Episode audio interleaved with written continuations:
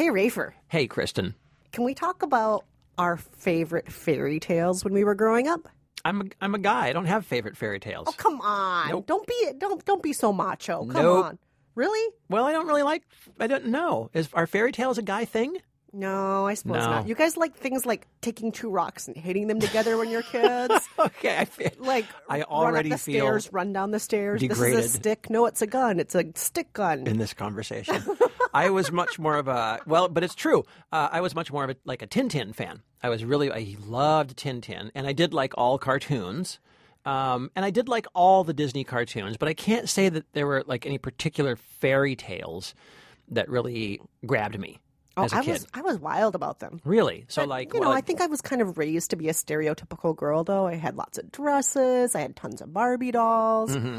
I had tons of dolls. Period. I was raised to be pretty girly, and I'm from a family where all the women are pretty girly. Oh, okay. Makeup, hair, the whole thing. Oh, Yeah. okay, So, okay. um, but I love that. And then I had those books.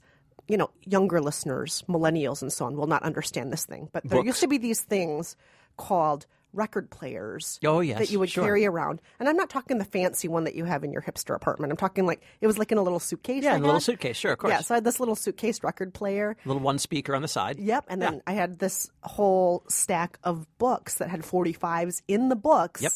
And so the books were read along books. So I'd put the little 45 on my little record player and it would read me fairy tales. And when it was time to turn the page, It'd it would go. beep, beep, and then I would turn the page. And so I all of the Disney fairy tales in the read along books with the Ah. 45s and the Cinderella one. I, I'm, I'm surprised that continued to play after so many. I, I would play that like 800 times a day. So Cinderella was the big one for you. Oh, it was my favorite. It, It was really- it- hands down yeah. my very favorite as a It kid. Really is it. The fairy tale. It's. The, I mean, I think when you think of fairy tales, it's the first one you pretty much think of. Oh, it's got all of it. It's got a beautiful regular girl. It's got a handsome prince who's going to come to the rescue. It's got an evil stepmother. Yep. That's pretty much what fairy tales are, right there. all to- those things. I, I totally agree. And of course, the Disney animated version from 1950 is pretty much the definitive version of Cinderella. Oh, absolutely. With all the songs. Of course, Bibbidi Bob- bobbidi boo. of course, of course.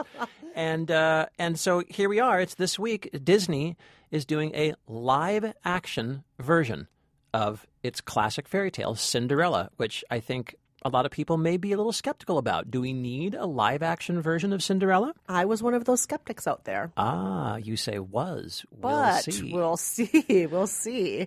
We also have, what is it, Taken 4? No, it's not Taken Four, Chris. You keep calling it that, but it's not. The Taken series is, is, is ostensibly it's over, but it is a Liam Neeson movie. It's run all night with Liam Neeson.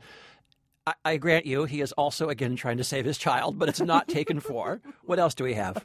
We also have a movie called Merchants of Doubt, which is a documentary investigating all the ways that so called scientific experts who appear on news shows, talk shows, in print editorials, and so on, all of these scientific experts who we find out actually aren't scientific experts at all, but maybe they're being paid by Exxon.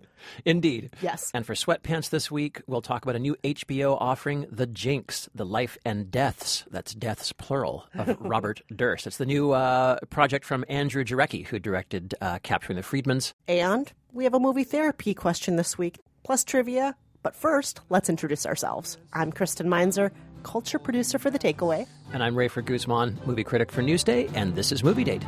Since she'd been found by a dry riverbed, cradled in finest silks and left for dead.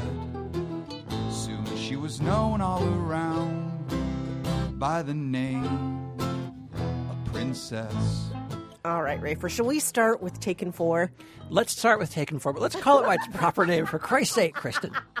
Run All Night. It's called Run All Night. It is the new Liam Neeson film. This movie is set in the world of Irish mobsters in New York City.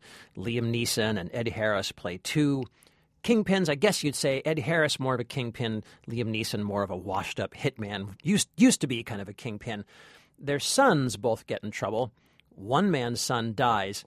Uh, the other son is alive. That's Liam Neeson's son, of course. Liam Neeson now has to try to protect his son from all the guys that used to be his friends. He's got one night to try and see if he can fix this problem. Here's a clip. I'm here asking for my son's life, Sean. He's a good kid. He's got a family. He don't deserve this. I'm the only one ever cared about you. And all of that ended an hour ago when you killed my son. I'm coming after your boy with everything I got. I won't let you take him, Sean. You got no choice. He just said the word taken there, though. Are you sure this is Oh, taken? He didn't tell anyone. take he my son. He didn't tell anyone to listen very carefully, so it doesn't count. He does say listen carefully in the movie Does at he? one point, though, and I was like, are you kidding me? oh, my God. Does he walk among any tombstones? No, but there is a precocious black boy in this That's New right. York neighborhood, much like A Walk Among the Tombstones. That's right. There is a somewhat helps the story along. somewhat similar character. You're right about that. Uh, okay. Well, so Kristen, I'm just going to ask you. I know you love Liam Neeson. I do. Good cast here. Ed Harris, uh, Yeah, Joel Ed is Kinnaman. Uh, Joel Kinnaman's a Swedish actor who is um, good. He's there's something intriguing about that guy. He's been in the new RoboCop remake. He's been in a Swedish film called Easy Money. Um, I think he's good. Uh, he hasn't quite found his breakout American role yet, but he plays Liam Neeson's son. Um, so, uh, oh, of course, Vincent D'Onofrio as the uh, as the cop. What else? Yes. What else is he going to be? Right, and Common, Common as the high tech Oh, yes. assassin, Price. So, uh, so good cast. What did you think, Kristen? I am getting tired of this. You are. I am, and you know, it, it. As much as I love Liam Neeson, I'm just getting tired of this, and I felt that this was too much like A Walk Among the Tombstones, but not as good. It was Okay. too much like Taken, but not as good. It didn't have a sense of humor. It was just slow and dark. It's very serious. It's very serious, and I felt that it didn't have all the snap and punch I wanted to have. Oh, know? really? I did. I thought it, I thought it had enough. I mean, if you're just talking about, you know, any movie like this is going to be, you know, drama scene, action scene, drama scene, action scene, and I thought those action scenes were actually pretty well done. There are a lot of drama scenes of them just sitting across from each other, across a desk or across a table, having an overly long conversation about the politics of the organization. And Yes. I just, you know, I don't want that. I want You're you to be it. shooting. I want there to be chasing. I want there to be running all night, not sitting at a table all night in a diner and then being confronted by Vincent D'Onofrio. I want you to be running all night. I think run all night. But Run. I think you've got a really good, uh, I thought a very good uh, car car chase scene in which uh, the roles are reversed a little bit. Liam Neeson is the one chasing the cops. Uh, Oh, yes, which I thought was actually pretty good. I think you've got a, a, a decent fight in a, I think it's a bathroom subway. I thought that was a, a pretty good, a pretty good fight scene. The director is, uh, I'll there try. was. The, I, I will give you that subway scene I like. Yeah, the subway was yeah, that was good. Um, um, the director is uh, Jaume Collet Serra. I hope I'm pronouncing that right. He's the guy who did Nonstop. Uh, another You loved nonstop. another Liam Neeson action film, which I completely enjoyed.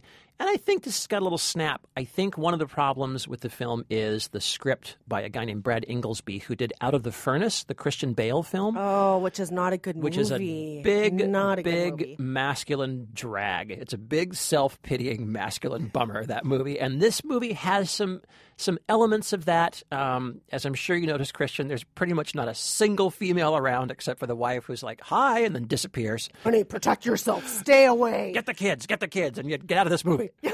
um, and so, but you know, but here's what I want to say: I like that crap. I'm fine with it. I had a perfectly good time. You know, look, it's it's early March. There's nothing else out. If you're if you're a, if you're a testosterone filled moviegoer and you want some you know watch some guys punching each other and you don't want any women messing things up, this is your movie. You I know thought what it was kind of date perfectly this okay. Is? This sounds like the kind of date where you're just like happy that you arrived in a town and there's just one woman. You're just like you're like, oh well, at least there's somebody to have sex with here. You yeah, know what? Maybe she's not the prettiest girl, but she's a girl. and you're paying 14 bucks for it. That's true. you're right. You're right. I thought I thought Run All Night was a perfectly fine junkie date. Junkie. The Yeah. kind you find under a bridge of the overpass. no, I, I am not gonna You s- recommend this date. Bad No. bad date? Not a good date. Yeah, okay. skip this date. Well, I think the guys have already written this down. I think they're going to they're going to go out and see this one.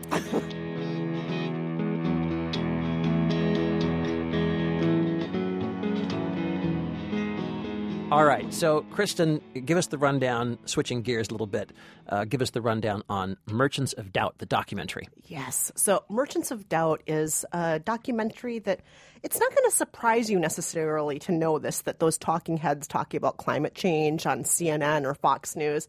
It's probably not going to surprise you to know that a lot of them are being paid by oil companies or some other sort of organization that represents big business that really doesn't want regulation and Exactly. hates the federal government stepping in and charging them money for all the damage they're doing to the world and so on. So this movie's looking at some of those so-called merchants of doubt. And here's where the interesting part comes in.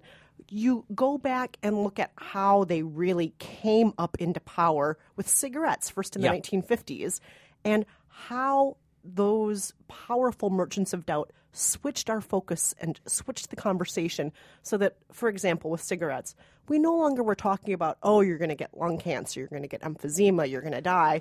You know what?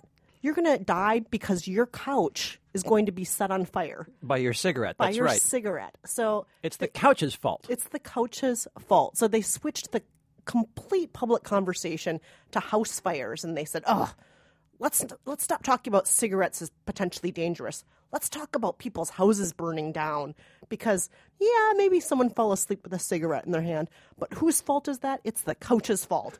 And so they are so powerful. They managed to set it up so every piece of furniture in America pretty much is filled with these anti-flammable Yeah, these flame- chemicals flame retardants, yeah. that, that are so damaging to us they cause fertility issues birth Right. defects they cause cancer and so now we're just filled with all these chemicals in our homes that just sitting on these couches every day causes you know it, it compounds the damage that's already being caused by smoking the cigarette so you're, you're smoking a cigarette and you're sitting on this couch that's going to kill you right. here's a clip The reason that we need the science to be wrong is otherwise we realize that we need to change. That's really a hard pill to swallow. That the whole way that I've created my life is wrong, you're saying? That I shouldn't have this house in the suburb, I shouldn't be driving. And along come some people with sowing some doubt, and uh, it's pretty effective because uh, I'm looking for that answer. I want it to be that this science is not real. Merchants of Doubt is directed by Robert Kenner. And full disclosure for takeaway listeners, John Hockenberry's in this movie. Yes, yes. He's in all films. He's also in the uh, Scientology. the, Scientology film by by Alex Gibney.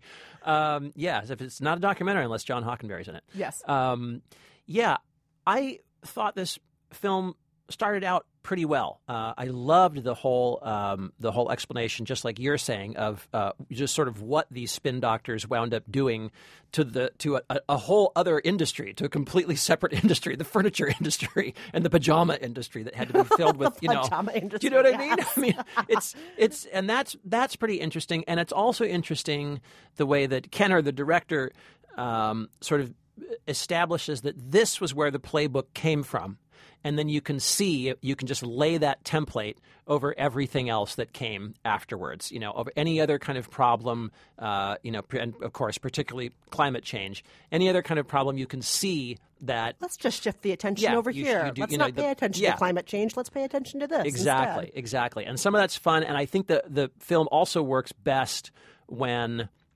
he's got a when he can basically pull out the smoking gun. You know, there's a, a couple of instances where it, you'll have some dude on television who's the representative for Citizens for Fire Safety, and then you know you go back and you find out that Citizens for Fire Safety has got three giant corporations as as the only people that are in it, and there you have it. Right, this guy is a complete fraud. It's great because you have that you have that feeling whenever you're watching the television. You you think to yourself, "Who's that guy being paid for?" And then to actually see, like, actually, this sob is being paid by these guys, and I can prove it. And this guy deserves to be drummed out of town. And some of these SOBs actually speak on camera and say, "Yeah, I lied. I Yes, did this." yes, and I- and and they fully admit that's what they did. And, Yes. Um, at least one of them says, "And I had to leave that world. I just couldn't do it anymore." Yeah, well, the, that's that's a guy from the Cato Institute, which comes off looking pretty poorly in this film. Yeah. um, yeah, and so that stuff's good.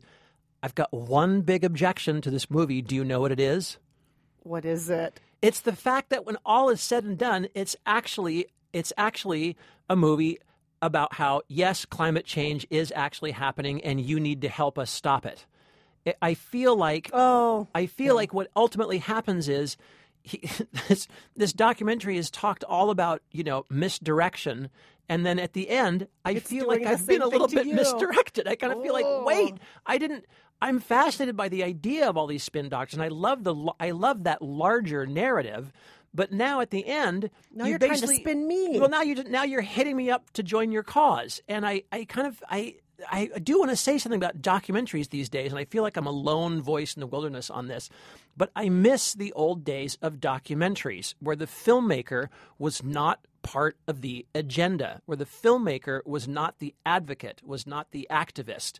The filmmaker was just showing you something and letting you decide. And Do you nobody, really think that time ever existed? Yes, I do. I mean, I, I mean, fully- well, maybe but when I it's mean the- like a, a talking head just telling you. And then in 1837, when the I mean, I- immigrants moved to. I know what you're saying, but I'm just talking about you know the the uh, Albert Maysles, uh, you know R.I.P. Albert. The Mm. Maysles brothers, they they didn't they didn't do that. They didn't you know they weren't advocating for you. They were you. just looking at human stories or Right. famous people.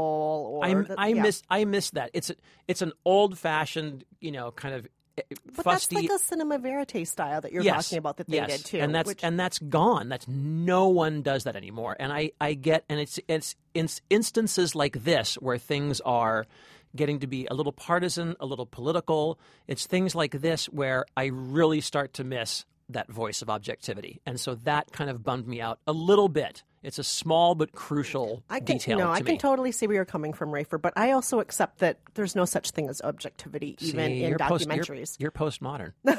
you're postmodern, and I'm still just modern. That's my problem. I think there's always going to be a social construct. There's always going to be an I agenda. And I totally know. understand where you're coming from. It would be better if that didn't end on that note with the movie. Yeah. You can just walk out during the last, right before the last 10 15 seconds. minutes of the movie or something, you Right, know? yeah, right. And, Yeah. and because I, I want to say one more thing about this it's beautifully made. I just think it looks really beautiful. There's a lot of special effects in it. Ah, yeah, the there way- are- yeah. yeah, and, and just like the way one scene moves into another, and you'll see that all of these photocopies are being animated onto the screen. Yeah, the graphics, documents, the and so graphics, if you will, are, are nicely good. done. Yeah, that's true. Yeah, true. so I think it's actually a really beautiful. It, it reminded me a little bit of Errol Morris, like during the fast, cheap, and out of control days. I thought it looked really good. Uh-huh. So Okay. so I'm going to say Merchants of Doubt, pretty good date. I'm I am going to say the same thing. I thought Merchants of Doubt was a was a, a, a good date, um, but I feel like at the end of the date, it pulled a pamphlet out and handed it to me. I That- I that's all. agree with you. I That's agree all. with but you. I still think it's I still think it's highly worth watching.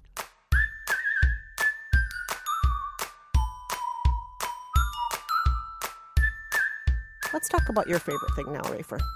Fairy tales, princesses and princes. I thought you were going to say Scotch. Oh, Okay. um, yes, fairy tales, princes and princesses. Uh, Cinderella. So this is the new live-action version of Cinderella uh, from 1950. The animated classic is held up for decades, and now suddenly Disney has decided to give us the live-action version with a live-action cast. Uh, you've got um, Lily, Lily James. James. Cate Blanchett as the stepmother. You got, uh, really, you know, is has there ever been a better casting choice in the world? Pretty much not. Never, never. Richard Madden, who plays the prince. who plays the handsome prince exactly uh, and so i guess i don't really need to tell you the story of cinderella but i will it's the story of the little girl who is, uh, is being uh, abused and oppressed by her wicked stepmom and her two stepsisters there's a, a prince in the kingdom nearby the, the king decides we're going to hold a ball invite all the eligible maidens to the to the ball so that the prince can find his true love but cinderella is not allowed to go until she meets her fairy godmother. So that's the basic setup. That has not been changed. Everything there is still the same. There's still that glass slipper. Exactly. So Yeah. all that stuff is still the same. But now you've got this live action cast, including also Helena Bonham Carter as the uh, fairy godmother. Here's a clip. They treat me as well as they're able. I'm sorry. It's not your doing. Nor yours either, I'll bet. It's not so very bad. Others, others have it worse, I'm sure. We must simply have courage and be kind, mustn't we? So, Kristen, you said you were one of the skeptics about this film. I was, and I just loved the original 1950s version It's so much. great. And I thought, do we really need to remake this? And how awful is this animation going to look? I don't always like the CGI stuff. and, Right. You know, I just I wasn't sure about it. And no, it didn't need to be remade, but it's very well done the way it is remade. And it actually, while staying loyal to the original classic, adds some nuance, adds some layers. The characters have much more going on. It's not just that Cinderella's sweet and beautiful and she gets rescued for those reasons. It's that she's decent, she's good, she's kind, she's brave. Yes. And she's forgiving. There are two scenes in the movie where forgiveness factors in very heavily. Yes. And I ended up crying both those times. Did you? yes. I totally cried both those times. And the prince, he has a little bit more to him rather than just being a handsome guy on a horse. Yes. He actually has a relationship with his dad that is complicated and that gets resolved. And Yes. the way he and his father love each other, I thought was very sweet. You don't Yes. get to see a lot of that in the movies because the prince doesn't get to be a character usually. In this movie, he he actually gets to be a character. Yes. and that's nice to see. And as you were saying, Cate Blanchett, has there ever been better casting? I Oh, God. she is so good. She's so great. She's, She's so, so. Her, great. her eyes are her eyes are just you know. uh, you, She's all sharp edges and Oh, God. and, and stern looks. you remember in the original she had a cat named Lucifer, and, and Lucifer was was Lucifer was almost you know almost one of the major villains in the original uh, in the original Disney uh, animated film. And I almost feel like Cate Blanchett has somehow embodied the soul of Lucifer, and you can see it in her eyes. She's got these cat-like eyes, and they kind of they kind of flicker with that kind of cat-like cruelty when a cat's got a mouse in its paws. God, she's just so good. And oh, Lily James is just radiant. She's unbelievably beautiful. She's so good. She's so gorgeous, and she just whatever's coming off of her, it's like Yes, fairy dust. it There's something about her that's just like pure magical fairy dust It that's coming is. at you of of decency and kindness and beauty and oh, she's so wonderful. I do have to say, I wish the prince was as good looking as her. Oh, you think? Oh, really? You don't think? I see. That was kind of hard for me to tell. He just looked like your typical kind of Prince Charming. prince guy. I just wanted him to be as gorgeous as her because she's so radiant and she's Yeah. so beautiful. Yeah, And she's she's she's really something in this movie. Um, uh, Downton Abbey uh, alum, yes, right? Lily yeah. James. If you if you watch Downton Abbey, you might recognize her. But, Yeah.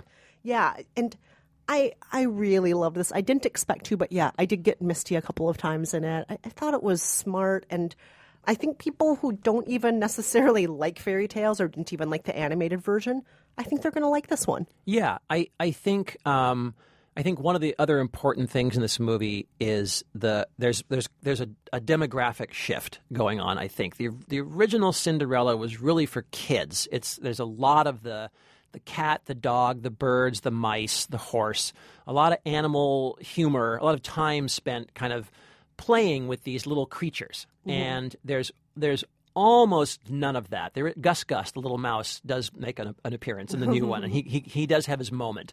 But um, this is much. This is a, this is a slightly older Cinderella. It's rated PG, I think, mostly because of like some scary scenes, nothing untoward.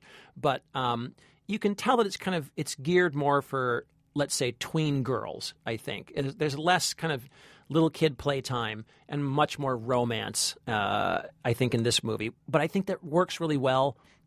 I think the script by Chris Weitz, the guy who did About a Boy, the script is just beautiful, Yes. and Kenneth Branagh's direction is just like golden age of Hollywood good. It's just it's so lovely, and that ballroom scene, I Oh, just think is magnificent. Um, and I loved it. I just loved this movie from top to bottom. I thought it was great. So did I. I loved it too. I'm so glad. it was Who, a who good would have date. thought that we'd both agree on Cinderella? I I know. I thought it was such a good date. All right, I'm so glad. Right, well, stay with us because after the break, we're going to have a great sweatpants pick for you this week. And we're also going to be diving into some movie therapy for a listener who is looking for some help with a family situation. Stay with us.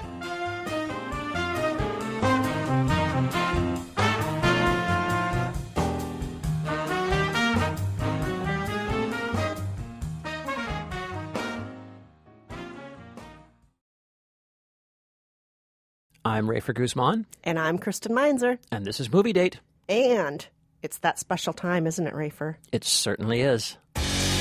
You're wearing sweatpants.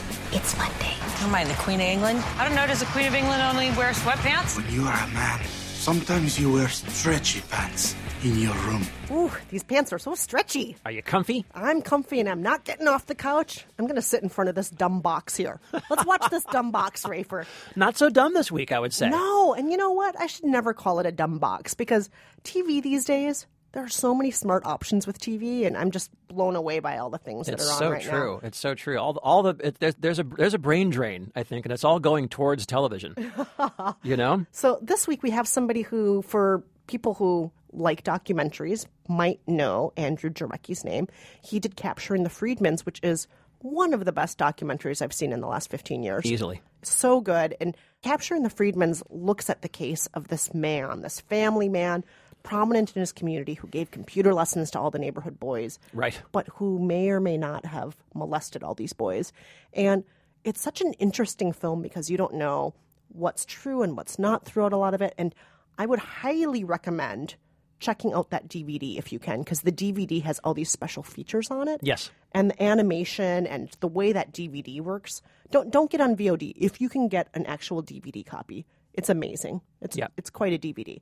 But this week we're talking about a new would you call it a mini series, Rafer? Yeah, sort of a mini series documentary, uh, six part documentary called The Jinx The Life and Deaths of Robert Durst. That's deaths plural. Uh, for those of you that don't know the name Robert Durst, he's more familiar here in New York uh, because he is um, the heir to the Durst real estate fortune. The Durst organization is one of the biggest real estate companies in Manhattan. They own massive, massive buildings all throughout New York City. And Robert Durst, uh, years and years ago, married a woman. Uh, seemed to be a perfectly happy marriage. They moved out to Vermont. He opened up a health food store. Things didn't work out, but it was no big deal.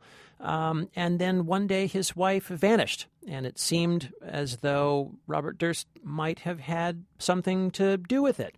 And then Robert Durst vanished, and then he showed up again uh, somewhere else in the country after somebody else had vanished. And so it was sort of this kind of odd thing. Why was this phenomenally wealthy guy with the uh, proverbial silver spoon going around uh, seemingly committing all these horrible crimes and also committing other odd crimes that. Like stealing sandwiches. Yeah, like stealing a sandwich while he was on the lam um, and then getting arrested for it, for stealing a sandwich who's ever been arrested for stealing a sandwich?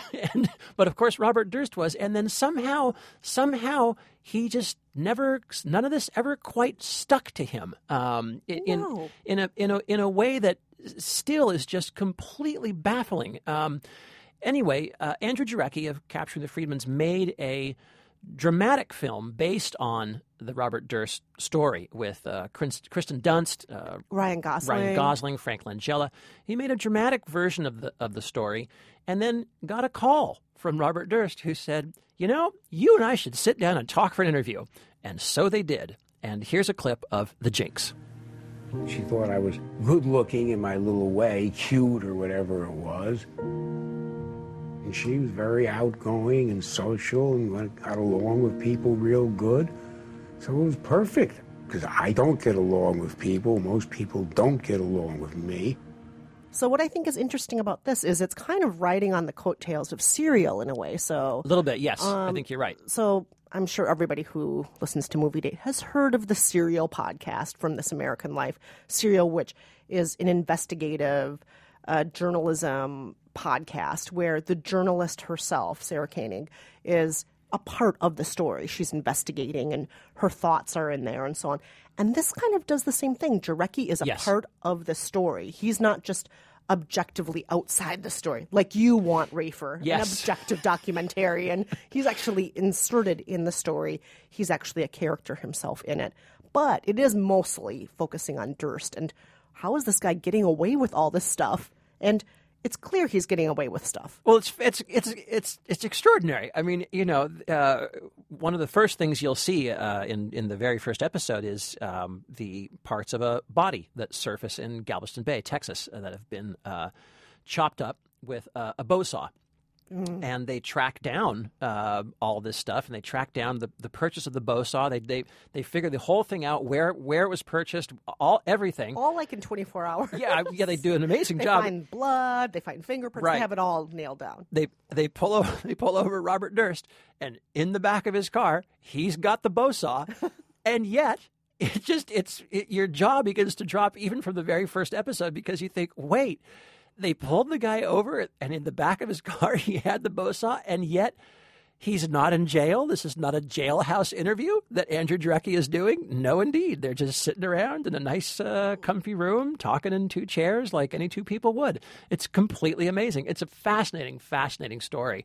Um, did you did you like the way that this story is being presented? Because it's this is very, very um, slick and kind of There's real cinematography Yeah, here. very- it's music, dramatized. Yeah, there are reenactments, but not reenactments where they're acting like Not Hello. tack. No, they're they're very ta- they're very tastefully done, and but subtle. So you'll yes. see like silhouettes of people. You'll see the back of somebody walking, Right. You know, in shadow, and you know, it's, it's as a real as a as a real person is narrating and, and as a real person Yeah. is telling their story, you will you will see these um, these uh, reenactments. I- I think those are really tastefully done. It's very slick, extremely high production value Yeah, for, this for isn't like watching 48 Hours No, or 2020 no. Investigates. This isn't like that, which those shows are fine too, but this Yes. is this is not that. This is clearly filmic. This is big budget. This Yes. is probably you know, my boyfriend actually said he's like the opening looks just like True Detective. Totally. Oh, okay, no, that it's, they've they've completely. I, I, I, well, I was going to use the word "sexed it up," but which is not quite what they've done. But they, it's it's it's slick. It's very glossy. You Yeah, know, it's been very glossy. Yes, And- it's and- been Hollywoodized or, or, or televisionized. Yeah, and at the same time they have real audio clips like from phone conversations. They have real like oh, of Durst's wife. oh yes. Boy, she's great, isn't she? Yeah, she's great. they have Yeah. all these great, you know, elements in there that are like, wow, I can't believe they had this document and they had this document and they had this all on tape already. And, Yes. and that and that stuff's great. So I have to say, I got so sucked in. I can't help but recommend this, even though it gave me nightmares. Yes, this is a six-part documentary, and uh, HBO is not uh, giving out the final episode to journalists, so we could not watch the final episode. But it does air this coming Sunday on Yeah. HBO, uh, so we'll all have to sit and see uh, what the upshot of this is with the Robert Durst story. The decades, decades old since the '80s, Robert Durst has been doing this fascinating story. I really enjoyed this. So everyone, our sweatpants pick again is The Jinx, colon, The Life and Deaths of Robert Durst on HBO. What seems to be the trouble? Can I confess something? I'm just trying to tell you about my feelings. He's been depressed. Help! This week for movie therapy, we have a listener named Katie who wrote to us on our Facebook page. Listeners, remember, you can always write to us at facebook.com slash movie date podcast. You can call us. Rafer loves it when you call. Much better when you call five seven one seven movies. Yeah, give us a call or write to us with your questions, with your life issues.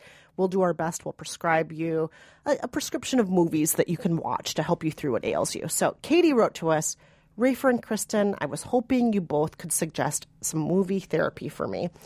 I am adopted and recently came into contact with my birth mother. It's been interesting. She's very eager to get better acquainted with me and for us to meet. However, I'm not as enthusiastic as she is. I'm finding it all awkward and somewhat difficult to connect on such a personal level like she wants. I was wondering if either of you knew about movies that have dealt with this kind of situation and or ones that might help me understand more of where she is coming from. Any suggestions would be greatly appreciated. Thanks for the ever entertaining podcast, Katie. Katie, thank you, first of all, so much for writing in. That's such a great question. And um, as a lot of listeners know, I'm adopted myself. Yes. And so I understand um, some of the things possibly that you've thought about, that you've gone through. Um, and not not that I could ever identify completely with you. You have your own story. I have mine. But uh, thanks for writing in with that. There are a lot of movies out there that have dealt with adoption over the years. Lots and lots and lots of them, both documentary, feature, and so on. So Rafer and I have a mix of different movies we're going to recommend right now. And Rafer, your first one is answering that question of her birth mother's perspective, right? Yeah, uh, I thought it'd be good to watch Philomena, the film with Judi Dench and Steve Coogan, based on a true story. Uh, Philomena is a woman who had given up her child and is trying to find that child now. She's being prevented from doing so, basically, by the Catholic Church. And Steve Coogan plays a journalist who's going to help her track down her now grown son. Here's a clip. How do you feel about that going to America with Martin? Uh, I, uh, I don't know. I, I could come with you if you like. No, no, no. You have your work. I'm only worried that Martin will have to go all that way with a daft old woman like me. I don't think you're daft. I'll go away with you. Or old. I think I would like to go. I'd like to know if Anthony ever thought of me. I've thought of him every day. It's a really, really good movie. Uh, a great screenplay uh, by uh, Steve Coogan. And I think what might serve you well for this movie, if you haven't already seen it, is uh, that you get to see the story from the side of the mother. And I'm sure that your birth birth mother's story may be different than Philomena's was, but you do get to see this kind of yearning for a reconnection and how important it is to her. So that's our first uh, our first movie therapy uh, prescription for you. Our next recommendation is a documentary called Daughter from Da Nang. And this profiles a woman who is half Vietnamese, half white American. She's raised in the U.S. with her family that's adopted her. Her family's white. She tries her best to fit in, tries her best to be like all the other white kids in her town and uh, like her family. But she always feels a little disconnected. She always feels that she doesn't look the same as everyone else. And she doesn't. She always feels that she's not the same as everyone else, and she's not.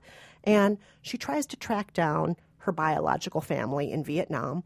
And when she meets them, things don't go as expected. Rather than them apologizing or explaining or sharing why they had to place her for adoption in the first place, they say, Thank you for coming back. Now you can fulfill your obligations and help support us. Yikes. We sent you to America so you could have a better life and then come back and do your daughterly duty. And that's not what she wanted. She didn't want to be treated like this is some sort of financial transaction. She wanted things to be treated in a more emotional way, in a way with um, some connection that didn't have to do with obligation, but with actual, you know, story, with history, with love. And it's such a heartbreaking, amazing film. And I highly recommend that everybody watch this, whether or not you're adopted. It's just an interesting story that you're not going to see anywhere else. And it'll tap into all sorts of different feelings you might have within yourself, with your family. Again, whether you're adopted or not, it's just fascinating. Daughter from Da Nang.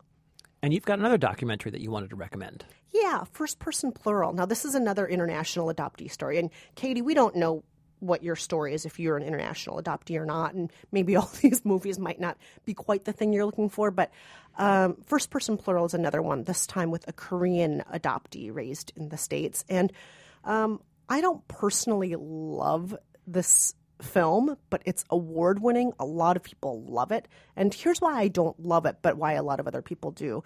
Because this is somebody who, again, feels disconnected and uh, goes to Korea to find her biological family.